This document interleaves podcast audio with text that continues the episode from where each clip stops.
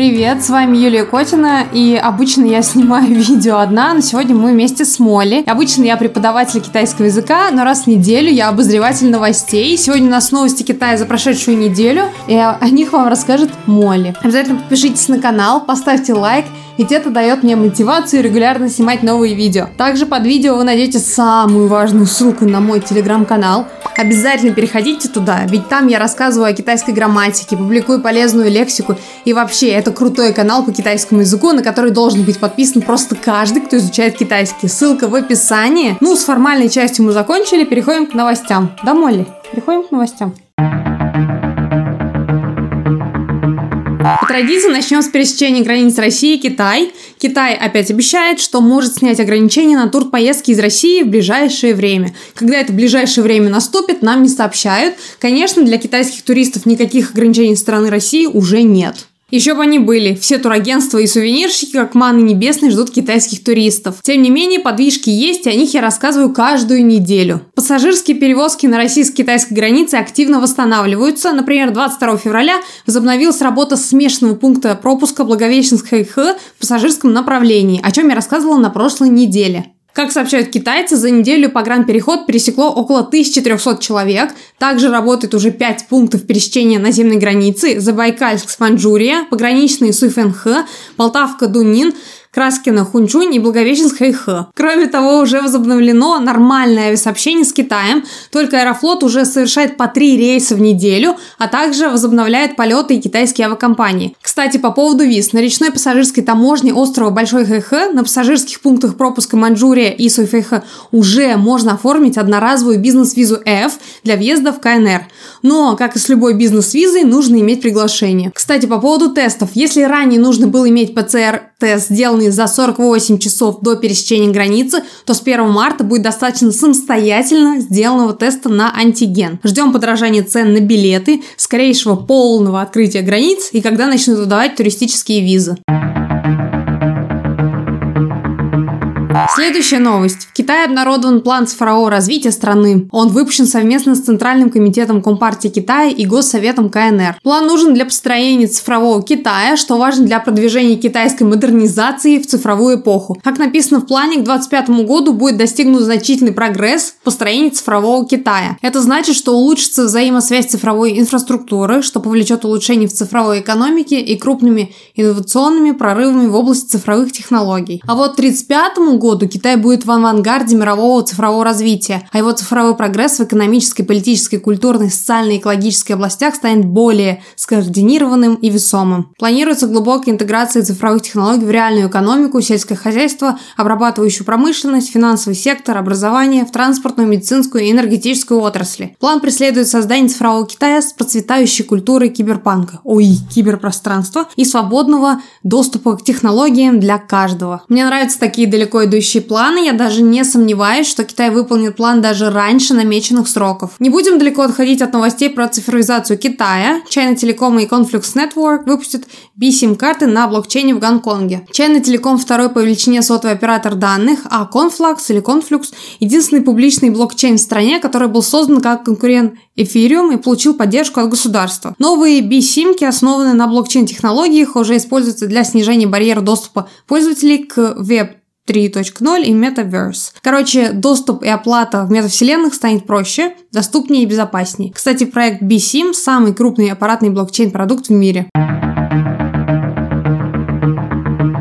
Но Китай не только развивается технологически, на территории КНР хотят работать крупные европейские и западные компании, ведь базирование в Китае открывает полный доступ к китайскому потребительскому рынку. Кроме того, бизнес подтверждает уверенность и стабильность китайского рынка. Более 90% зарубежных компаний, работающих в Китае, рассматривают страну основным направлением своей инвестиционной деятельности. Этому есть подтверждение. Опрос, проведенный Американской торговой палатой. Почти половина компаний, участвующих в опросе, заявила, что Китай приносит около 30% от общего общего объема доходов. Другая половина заявила, что норма доходности в Китае для них выше, чем в среднем по миру и других странах. И 75% компаний обещали реинвестировать полученные в Китае прибыли в дальнейшее расширение на территории КНР. Если подытожить, три четверти работающих в Китае компаний уверены в своих доходах и росте, если будут работать на китайском рынке. Что это, если не успех? Китайский рынок очень привлекательный. Более того, китайцы тепло относятся к товарам из России. Но выходить на китайский рынок нужно хотя бы с базовыми знаниями китайского языка и пониманием китайского менталитета. Если вы давно хотите обучить китайскому своих сотрудников,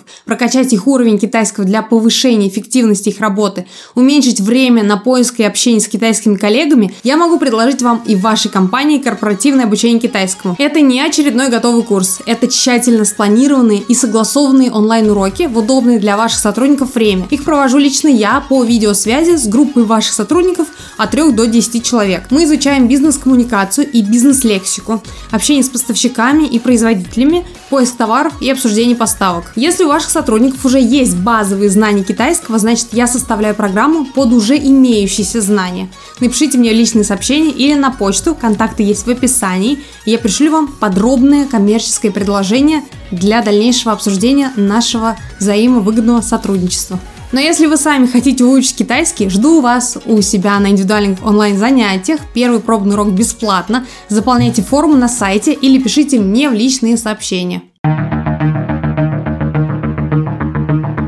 Китайцы хотят забрать Владивосток. Коротко контекст. Некоторые СМИ активно обсуждали переименование Владивостока в Хайшенвей на китайских картах. Якобы это значит, что Китай готовится к захвату территории. Успокойтесь, Китай никого не будет захватывать силой. Все будет, но не сразу и не так топорно, как все думают. Однако, более чем из 22 пунктов текста из уведомления Министерства природных ресурсов КНР о распространении норм отображения содержимого в открытых картах от 6 февраля 2023 года вводятся нормы отображения границ и топонимов для всего периметра границ Китая. Конкретно про Владивосток написано лишь в одном, цитирую. К следующим топонимам, за исключением случаев их отображения на картах, содержащих фонетическую транскрипцию китайского языка и картах, издаваемых на иностранном языке, следует добавлять заключаемые в скобки пояснительное обозначение. Первое – Владивосток в скобках Хайшинвай. Второе – Уссурий в скобках Шуанчэнзы. Третье – Хабар в скобках Боли. Четвертое – Благовещен в скобках Highland Pal и так далее. То есть сначала правильное название, а затем понятное китайцам, только так и не иначе. Это ладно на границе с Китаем. Китайцам понятно, что такое Фуладивосток, а вот чуть южнее там вообще не в курсе, где это, поэтому и вводят понятные китайцам обозначения.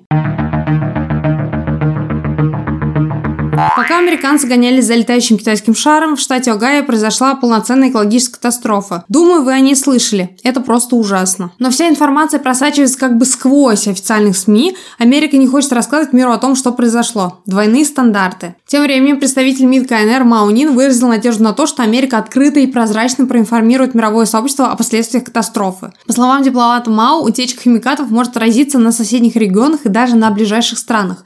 Что-то мне это напоминает. Уж не американское и европейское сообщество рвались в первых рядах расследовать, что произошло в Ухане три года назад. Насколько я помню, Китай тогда выразил полную открытость и сотрудничество с ВОЗ. А что происходит, когда беда обстучала двери с другой стороны? Вместо того, чтобы честно рассказать о том, что происходит принять помощь от других стран по ликвидации, правительство США все замалчивает. Ну и последняя новость из Америки про Китай. Вместо того, чтобы заниматься ликвидацией последствий аварии, Белый дом блокирует ТикТок.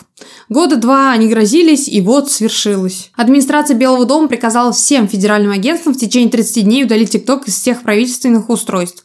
А с 1 марта госслужащим в Канаде также запретят использовать ТикТок на служебных мобильных устройствах. Естественно, все в целях безопасности граждан. Кроме того, во время первого заседания специального комитета Палаты представителей США по Китаю на тему угрозы КПК Америки были приняты 8 законопроектов, направленных на сдерживание Китая. Закон о привлечении Китая к ответственности за нарушение воздушного воздушного пространства США высотным аэростатом, воздушный шар тому вина. Закон о запрете китайского приложения для обмена видео TikTok, закон о реализации тайваньских гарантий, закон о том, что КНР не является развивающейся страной, но вот тут согласна. Китай уже давно не является развивающейся страной. Термин «развивающаяся страна» подразумевает те государства, у которых более низкий уровень ВВП на душу населения по сравнению с другими, а также слабо развитая индустрия и высокой степень экономической зависимости от развитых стран. Китай уже давно к таким не относится. Далее закон о прекращении Закон о контроле за подводным кабелем, закон о разрешении финансирования создания фонда противодействия злонамеренному влиянию Китайской Народной Республики. Пока Китай хочет усадить все страны в одну лодку и согласованно решать возникающие конфликты и проблемы, США строят козни против Китая и блокируют ТикТок. На этом новости буду заканчивать, а вы ставьте лайки, подписывайтесь на канал, записывайтесь на занятия по китайскому языку ко мне и можете посмотреть вот эти видео. А мы с вами скоро увидимся. Пока. Молли, скажи пока. Пока, пока, пока, чи чи чи чи чи чи пока, пока. Пока.